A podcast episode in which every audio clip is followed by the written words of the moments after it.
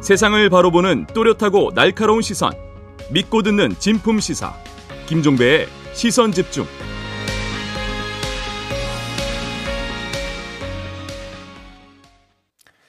네, 시선 집중은 어제 이어서 오늘도 지방선거 특집 관계로 30분 더 연장 방송됩니다. 끝까지 채널 고정해 주시고요. 어제 6일 지방선거가 치러지는 것과 동시에 전국 7개 지역구에서는 국회의원 보궐선거가 치러졌는데요.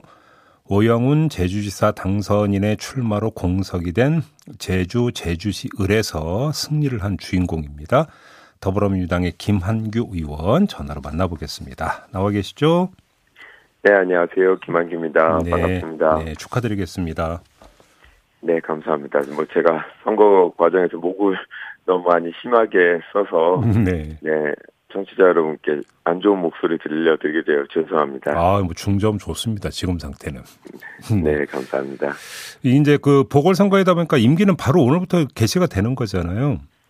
네, 그렇습니다. 음, 네, 아무튼 그럼 이제 호칭 그냥 의원님으로 하도록 하겠고요. 자, 이 선거 과정에서 제주 지역민들의 민심은 어떻게 읽으셨어요? 네, 우리 제주 지역의 경우에는 도지사는 어 계속 이제 민주당이 아닌 다른 정당이 했고 음. 또 반면에 국회의원은 민주당이 계속 유지해 왔던 그런 네. 좀 복잡한 상황이었습니다. 네네 그래요. 네, 그런 상황에서 네. 우리 제주도민들께서는 어, 특정 정당이 아니라 음. 제대로 일할 수 있는 또 제주도의 미래에 대해서 어떤 고민을 하고 있는지 이런 음. 부분에 대해서 많은 관심을 갖고 계셨는데요. 음. 그런 도민들의 어, 궁금증, 욕구 이런 것들을 어, 해결하기 위해서 그동안 저를 많이 보여드리려고 노력했는데 네. 아무래도 짧은 시간이다 보니까 음. 도민들께서 어, 큰 어, 마음을 주지는 못하시고 좀 음. 박빙의 음. 선거 결과로 어, 조금 더 앞으로 노력해야 된다라는 음. 의사를 표현해 주신 것 알겠습니다. 근데 이제 그 초중고를 제주도에서 다니시기는 하셨습니다만 2년 전 총선에서는 이제 서울 강남병 지역에 출마를 하셨잖아요. 네, 맞습니다. 이것 때문에 이제 그 딱그 그 출마를 하셨을 때 지역민들의 반응이 어땠는지가 좀 궁금한데요. 어땠습니까? 어, 초반에는 음. 이제 도민들께서 우려를 많이 하셨습니다. 어. 제주도의 상황을 잘 모르는데 네. 네, 어릴 적 살았다는 이유만으로 출마를 하는 게 명분이 있냐 음. 라는 부정적인 시선이 있었는데요. 네.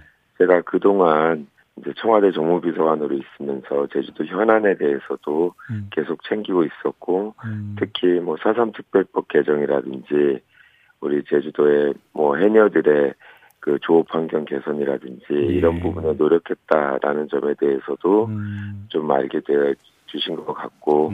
사실 정치라는 게 특정 지역 국회의원이 특정 지역 주민을 위해서 하는 게 아니라 음. 국민을 위해서 대표해서 어, 국정 운영을 같이 함께 하는 거기 때문에 네. 그런 제 정치에 대한 어, 소명 의식 이런 부분 이해해 주시고 음. 부족하지만 앞으로 제주도민의 목소리를 잘 듣고 해결하는 역할을 한다면 한번 새로운 인물에게 기회를 줘도 되지 않을까. 음. 아, 나중에는 이런 판단을 해주신 것 같습니다.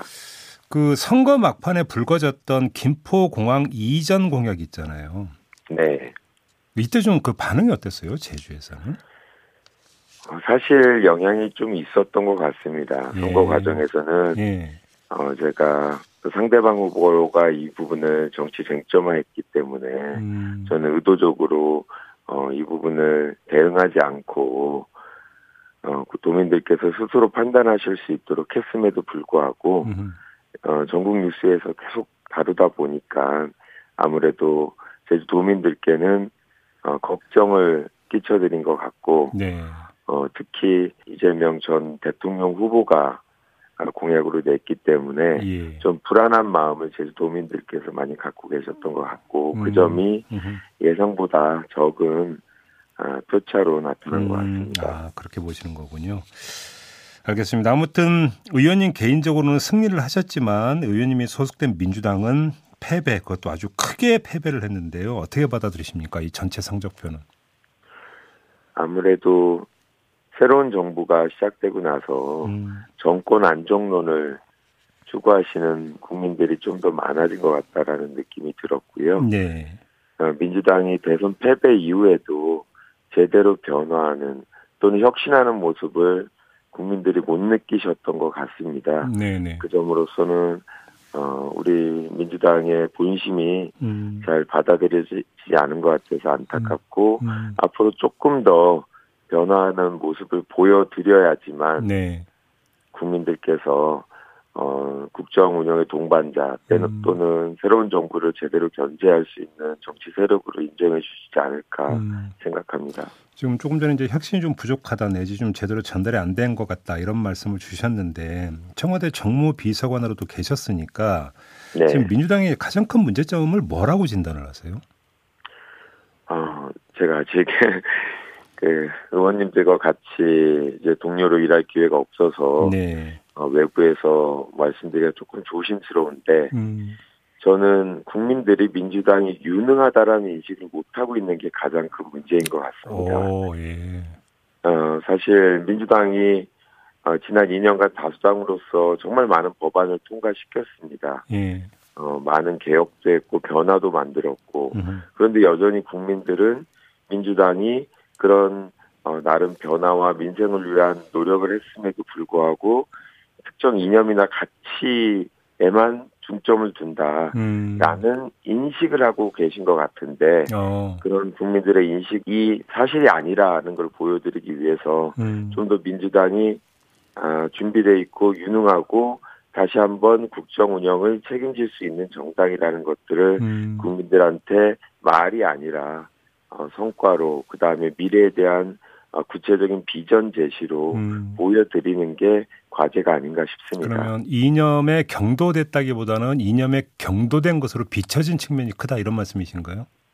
네, 저는 어, 분명히 민주당이 성과를 냈고 예. 유능한 인물들이 많은 유능한 정당이라고 생각합니다. 음. 하지만 그 점을 최대한 활용하지 못하고 음. 아, 능력을 잘 보여드리지 못한 것 같습니다. 그러면 그 지금 앞으로 뭐 혁신, 쇄신 이야기가 아마 본물 터지듯 나올 텐데 그럼 포인트는 뭐가 될 거예요? 그럼 홍보가 되는 겁니까, 의원님? 뭐 단순히 홍보보다 네. 민주당 내부에서도 이 방향성에 대한 논의가 좀 더 있어야 될 것 같습니다. 네, 네. 어, 우리가 이번에도 박지원 비대위원장께서 586 퇴진론을 얘기했는데 음. 문제는 제가 볼 때 어, 586의 퇴진 이후에 민주당이 무엇을 어떻게 추가할 건지에 대한 논의가 없고 네. 그 다음 정치 세력들이 아무런 준비가 제대로 죄송하지만 안 돼 있는 것 같습니다. 예, 예. 예, 그래서 우리가 어떤 이제 새로운 대한민국을 꿈꾸는지에 대해서 음. 우리 내부에서 조금 더 논의를 하고 음. 그 방향성에 대해서 명확하게 음. 구성원들이 인식하고 국민들한테 보여줘야 네. 아 정말 당 자체도 유능하고 효율적으로 돌아가고 예. 아 이런 목표를 위해서 어 일사불란하게 나아갈 수 있는 조직이구나라는 음. 느낌을 줘야 되는데 당내 그런 논의가 대선 음. 이후에 제대로 하기에는 음. 패배 의 아픔이 너무 컸던 게 아닌가 싶습니다. 그래요. 근데 사실 이제 그 더불어민주당이 야당이 됐지만 단순 야당이 아니라 원내 과반 야당이잖아요. 맞습니다. 자, 이런 상태에서 대여 관계 설정이라고 하는 게 참 이게 생각보다 그러니까 간단한 문제가 아닌 것 같은데 어떻게 설정을 해야 된다고 생각하세요? 어, 상당히 어려운 건 맞습니다. 음. 어, 반대로 그렇지만 여당도 야당의 도움 없이는 원하는 국정 과제 하나도 제대로 통과시킬 수 없기 때문에 예, 예. 그런 점을 이용해서 결국은 여당이 대선 과정에서 낸 공약들 중에 음. 정말 민주당도 동의할 수 있는 법안을 같이 출연하는 작업들을 현실적으로 음. 해야 된다고 보고요. 네네. 네. 그런 어, 과정을 통해서 이 서로의 성과로 만들어낼 수 있는 음. 부분들을 먼저 추리는 작업 음. 해야 된다고 봅니다. 대선 이후에도 그런 논의가 있었는데 네. 어, 새로운 정부 출범하고 어, 정부를 조각하고 이런 과정에서 그런 논의는 제대로 못 하고 있는 것 같습니다. 음, 음. 민주당 입장에서는 우리가 단독으로 법안을 추, 통과시킬 수 있지만 그렇게 무리하게 추구하지 않고 국정 운영을 분명히 도와주고 하지만 그 중에서 우리와 같이 이념에 맞는 것들을 어, 협상을 통해서 조금 더 먼저 추진할 수 있게 음. 어, 서로 협상을 하는 부분이 꼭 필요하지 않나 그렇게 생각하고 있습니다. 알겠습니다. 이제 이제 국회의원 활동을 이제 시작을 하셔야 되는데 혹시 그 어떤 상임위에 배치해서 어떻게 일하고 싶다 혹시 이런 좀 구상이 있으실까요? 어 과연 초선 의원이 원하는 상임위에 갈 수 있을지는 모르겠는데요. 네. 현실적으로 음. 어려움은 알고 있습니다만 예. 보궐선거에서 당선된 후보라는 점을 고려해서 음. 아, 원내 지도부에서 좀 배려를 해주신다면 예. 저는 감히 예, 정무위나 기재부, 어. 아, 기재위 이런 데서 일을 하고 싶습니다. 음. 제가 아무래도 경제 분야에서 오래 일을 한 변호사, 그러니까 음. 그러니까 변호사지만 좀 독특한 경력이 있어서 음. 제가 그런 점을 활용하기 활용하기 위해서는 예. 좀 경제하고 관련된 음. 분야에서 일을 해보고 싶습니다. 알겠습니다. 원내 지도부도 아마 지금 이 방송을 듣고 계시지 않을까 싶네요. 좀 참고가 될 거라 생각을 하고요. 오늘 인터뷰는 좀 마무리하도록 하겠습니다. 다시 한번 당선 축하드리고요, 의원님. 네, 기회 네. 주셔서 감사합니다. 네, 고맙습니다. 지금까지 제주 제주시을 국회의원 보궐선거에서 당선된 더불어민주당의 김한규 의원과 함께했습니다.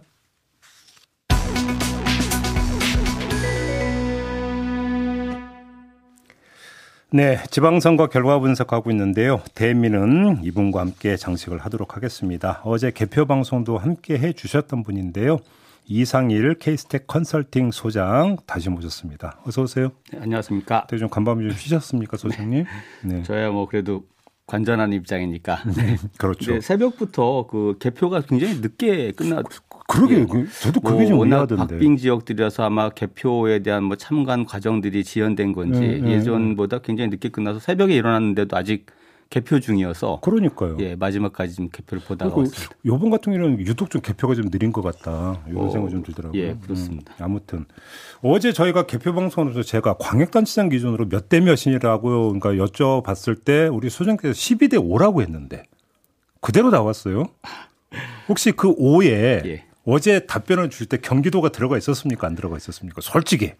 아무래도 경기도를 예상을 했던 건데요. 그건 오. 제가 맞춘 게 아니라 저희 이제 여론조사를 하는 분들끼리 모여서 네. 마지막까지 논쟁을 했던 지역이 경기도거든요. 오, 아, 그럼 실제로 이제는 발, 이제는 말할 수 있잖아요. 다 끝났으니까. 주변 분들 하고도 한 반반 의견이 갈릴 정도로 오. 저는 어 그래도 김은혜 후보의 당선 가능성이 조금이라도 더 높지 않나라고 사실은 생각을 했어요. 근데 이제 음. 워낙 접지현적이 많다 보니까 사실 음. 뭐 경기도가 뭐 김동연 후보가 이길 것이다 이렇게 예상을 한 것보다는 네. 접지현 지역이 서너 곳이 나오는데 음. 그것을 다 한쪽으로 그 쏠릴 수 있을까라는 정도의 생각이었지. 저희 음. 이제 저희가 하는 것은 이제 예상이잖아요. 그렇죠. 출구 조사는 과학적 기법이 동원된 예측인 거고. 그렇죠. 네네. 음. 진짜로 김동연 후보 입장에서는 천신만고 끝에 이 승리라고 봐야 되는 거잖아요. 예, 그렇습니다. 아무튼 뭐 그럼에도 불구하고 지난 대선에서의 결과만 놓고 보면 그래도 음, 그 민주당 입장에서 많이 이탈했다 이렇게 봐야 되는 거고요. 경기도 같은 경우도. 네, 그렇습니다. 이게 음. 경기도 선거는 아마 그 세밀하게 들여다보면 굉장히 많은 의미가 좀 담겨 있다고 보여지는데요. 그렇죠. 일단 이제 마지막에 개표에서 어 역전을 하면서 신승을 했습니다만 어, 이게 정당 투표를 볼 수 있는 게 이제 광역 비례 투표거든요. 음. 경기도 광역 비례 투표 결과는 국민의힘이 50.13%, 음. 민주당이 45.41%, 5% 정도 오. 민주당이 졌어요. 그럼 혹시 김동연 후보의 어떤 인물론 이게 좀 먹혔다고 봐야 되는 겁니까? 아무래도 이제 아마 경기도 유권자들은 이렇게 보면 사실 정당 투표, 후보 투표의 줄 투표라고 하는 현상에서 지금 많이 벗어난 부분이 있는 그렇네, 건데, 그렇네. 음. 어 이게 이제 김은혜 후보의 어떤 패기나 도전도 높게 산 분들이 많지만 음. 아무래도 좀 출마 자체도 좀 급작스러웠다고 보여지고 네. 또 이제 소위 말하는 이제 윤심이라고 하는 음. 어떤 그런 후광 효과 어, 보다 본인의 컨텐츠가 더 좀 많이 나왔어야 되는데 음. 그런 부분들에 대한 불안감들이 작용을 한 게 아닐까 뭐 이런 생각을 좀 해보게 되고요. 그래서 이게 김동연 후보도 이제 여러 분석에서 그렇게 본인이 갖고 온 커리어에 비해서 이번에 이제 인물론에 대한 어떤 부각들이 충분치 못했다는 지적이 있었지만 그러나 결과적인 평가는 아주 미세하지만 김동연 후보에게 좀 더 그 힘을 실어준 유권자가 많았다. 근데 이게 음. 정당 투표 결과랑 다른 결과거든요. 그래서 그렇네요. 어 그리고 그러면서도 또 이 경기 지역에 기초단체장 선거도 같이 봐야 되잖아요. 그렇죠. 근데 이게 2018년에 31개 어, 시군구 중에 29대 2였습니다. 어, 뭐. 근데 이번에 22대 9로 바뀌었거든요. 음. 또 그만큼 내용 면에서 보면 전반적으로 음. 사실 민주당의 어떤 경기도에서의 어떤 민심 이탈이나 이런 것도 상당히 컸다라고 보여진 거고 그, 그 속에서 이제 김동연 후보가 승리했기 때문에 예. 어, 다행스러운 일입니다만 되게 많은 민주당 입장에서 굉장히 많은 숙제를 안겨준 지역이 경기도죠. 앞서 2부에서 조홍천 의원하고 인터뷰할 때 조홍천 의원은 정권 견제론이 아니라 인물론으로 갔었어야 되는데 이렇게 주장을 하던데 지금 선생님 분석하고 일정 맥이 닿는 얘기 아닌가요 그러면? 그렇습니다. 이게 지방선거뿐만 아니라 사실은 어, 모든 선거가 그렇게 돼야 되는데 네. 이런 부분들이 이게 어떤 진영 대결 그다음에 세력 대결 구도가 너무 강화되면서 으흠. 선거에서 어떤 인물들의 어떤 특장점들이나 역량들이 부각되는 기회가 음. 굉장히 줄어들었다라고 보여져요. 그러니까요. 결국 이제 소속 정당이 어디냐에 따라서 네, 그냥. 확 휩쓸려 버리는 이런 현상이 좀 계속 나타나고 있는 거겠네요. 그러면 경기 말고 소장님께서 특별히 좀 그 눈여겨 보는 곳이 있습니까?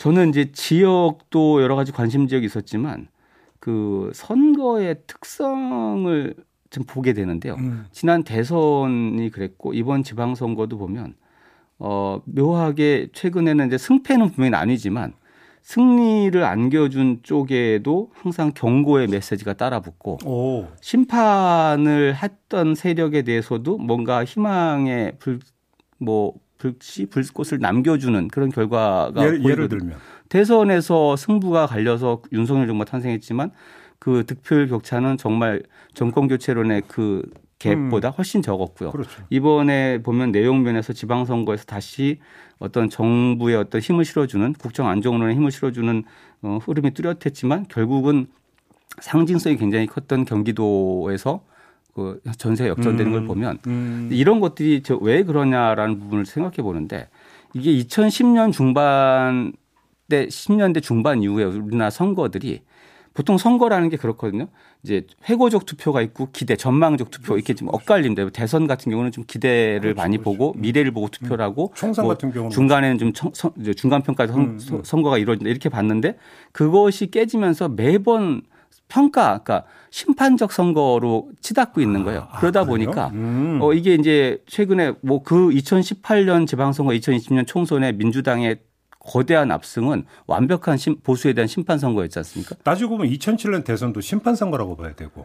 그렇죠. 그렇죠. 근데 이제 이명박 후보가 당선될 때도 마찬가지고. 근데 그때 그런 선거들에서 심판 선거에서 너무 싹쓸이 내지는 압승 구도를 주고 나면 음. 그 정치 세력이 뭔가 아 우리들 세상이 됐다 이렇게 막 그런 모습들 보이잖아요. 막 오만으로 예, 그렇죠. 그러면서 이게 어 국민들이 어느 한쪽을 심판하면서도 굉장히 경계하는. 음. 왜냐하면 그 상대 쪽에 어떤 선물을 주게 되는데 그 선물이 너무 과하면 정치 오만을 부른다라는 것들이 어. 뭔가 나오는 그래서 이게 그 얘기는 사실은 심판을 받, 받게 되는 대상이나 그 상대급부에서 어, 선물을 받게 되는 쪽이나 사실 국민 눈높이에 미치지 못하는 어떤 어, 기준선에서 보면 음. 국민들이 기대감에는 둘 다 미치지 못하기 때문에 이런 게 아닌가라는 그러니까 이게 이제 정치권에서 흔히 하는 한 방에 훅 간다라는 표현을 네. 정치권에서 많이 쓰잖아요. 음. 이것이 언제라도 나타날 수 있는 지금 구조다 이렇게 이제 정리를 해야 되겠네요. 그러면. 예, 그런 특정이 특징이 좀 계속 나타나는 게 아닌가 생각이 좀 됐고요. 그다음에 좀 궁금한 게 네. 지난 대선 때의 민심 흐름하고 네. 그러니까 이번 지방선거에서 확인된 민심 흐름 간의 어떤 특별한 좀 대별점이 있습니까? 어때요?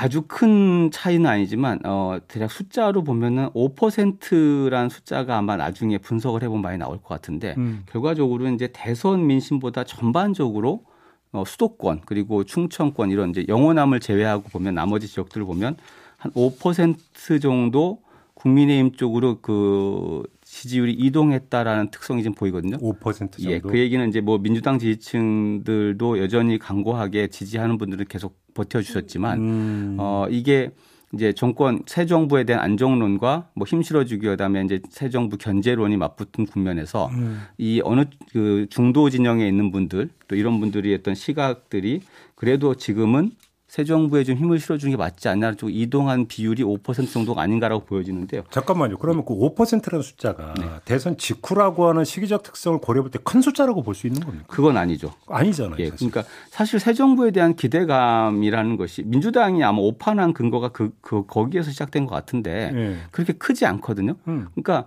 어, 기대도 하면서 우려도 같이 계속 공존해 있는 상황이라는 거죠. 근데 거기에 대고 민주당은 더 큰 견제와 경, 어, 뭐 오히려 이제 그 새 정부가 출발하는 시점에 벌써 견제와 심판을 얘기를 시작했는데 예. 거기에까지 동의하지 않는 분들이 더 많았던 거고 사실 국민들 눈에는 어, 문, 윤석열 정부도 여전히 불안한 눈으로 바라보는 분이 많지만 그래도 나라 정부가 잘 돼야 뭐 나라가 잘 되는 음. 거니까 당연히 이제 원론적인 입장에서 기대를 주시는 분도 많고요. 음. 근데 이제 그 과정에서 어 보였던 힘의 우위는 어디에 있었냐면 검수완박 그 입법 과정을 보면 음. 민주당이 오히려 더 거대한 힘으로 보였다라는 건데 거대한 힘을 행사해 놓고 새로운 정부의 견제를 이야기하는 것들이 이런 부분들이 잘 맞지 않았던 게 아니고 거기에 대해서 예 그렇죠. 음. 그러면서 아마 그 대선 때 민심보다 두 달여 사이에 음. 대체적으로 수도권의 그 득표율의 이동을 보면 대략 5% 내외 정도 국민의힘 쪽으로 좀 더 쏠림이 갔다 이렇게 보여집니다. 그리고 또 세부적으로 들어가면 이제 세대별 그러니까 성별 그 투표 성향도 대선에 비해서 크게 달라진 건 없는 거죠 이번 같은. 예 그렇습니다. 그 뭐 주목받았던 이제 20대 남녀의 그 표심의 갈림 현상 이런 예. 것들이 물론 출구조사 결과이기 때문에 이게 전체를 음. 다 보여주지 못합니다만 그래도 어 사실 보면은 이제 수도권에서 특히 서울 경기를 보면 뭐 이대남 이대녀로 이제 갈리면 그러니까 20대 여성들은 민주당 후보에게 네. 투표를 이제 대거 월표를 주는 걸로 나타나고 반대로 이제 20대 남성은 어 여전히 국민의힘 쪽에 어떤 투표 성향이 굉장히 강하게 나타나는데요. 음. 아마 그 대선 이후에 여러 가지 이슈가 있었지만 어 민주당 입장에서는 이제 그 박지원 비대위원장을 이제 영입을 하고 음. 이런 부분에 대한 어떤 이슈들을 가져가는 게 물론 중간에 불협화음이 굉장히 많지만 그래도 거기에 대한 기대감들을 여전히 갖고 있는 것 같고 음. 국민의힘은 여전히 어뭐 인사 문제에서 막판에 이제 어 여성 장관들 기용을 시작을 했는데 네, 네. 이제 그러나 그 중간 과정을 보면 그 대선 때 지적됐던 이슈들에서 좀 음. 벗어나지 못한 게 있는 게 아닌가 싶습니다. 그러니까 좀 그 종합 정리를 하면 유권자 지형이 지금 크게 바뀐 건 아니다. 네, 그렇습니다. 어떤 대선 때 유권자 지형이 이제 큰 틀에서는 계속 유지가 되고 있고 미세 조정이 좀 이루어진 선거가 이번 지방선거 결과 아니냐 이렇게 좀 볼 수 있는 거고. 그렇습니다. 따라서 이게 지금 그 지형이 공고화되어 있는 게 아니기 때문에 앞으로 이제 국민의힘이나 민주당이 어떻게 하느냐에 따라서 다시 또 어떤 정치에 있어서 어떤 변동성은 커질 수 있다. 이런 이야기 아니겠어요? 예. 그러나 이제 정치 일정상 보면은 아무래도 이제 여당은 조금 여유가 있죠. 이게 정부와 여당이 같이 그, 가기 때문에 그렇죠. 윤석열 정부의 초기 이제 음. 국정 과제들, 그다음에 새로운 정책들이 어떤 것들을 펴 나가고 거기에 그거죠. 이제 여당이 얼마 지원하느냐 이제 이런 과정들을 통해서 아마 음. 평가가 좀 더 갈 건데 네. 문제는 민주당인데 민주당이 여하튼 내용면에서 이제 선거에 크게 음. 패했는데 음. 여기에 대한 수습 과정과 어떤 그. 쇄신의 과정들 무엇을 가져갈까? 키는 민주당이 있다고 예, 그렇습니다. 저는 알겠습니다. 그렇게 보여지는 선거인 것 같습니다. 네, 어제 이어서 오늘까지 좀 고생 많이 하셨고요. 말씀 잘 들었습니다, 소장님. 고맙습니다. 네, 감사합니다. 네, 지금까지 케이스텍 컨설팅의 이상일 소장과 함께했습니다. 네, 김종배의 시선 집중 저희가 준비한 내용은 여기까지입니다. 이제 몰라가야 되는데요. 저희가 어제와 오늘은 지방선거 특집으로 방송을 진행해 드렸기 때문에 유튜브 연장 방송 없이 진행이 됐습니다. 이 점 다시 한번 말씀을 드리고요. 내일부터는 다시 유튜브 연과 연장 방송 이어갈 계획이니까 계속 함께 해 주시기 부탁드리겠습니다. 자, 올라가겠습니다. 고맙습니다.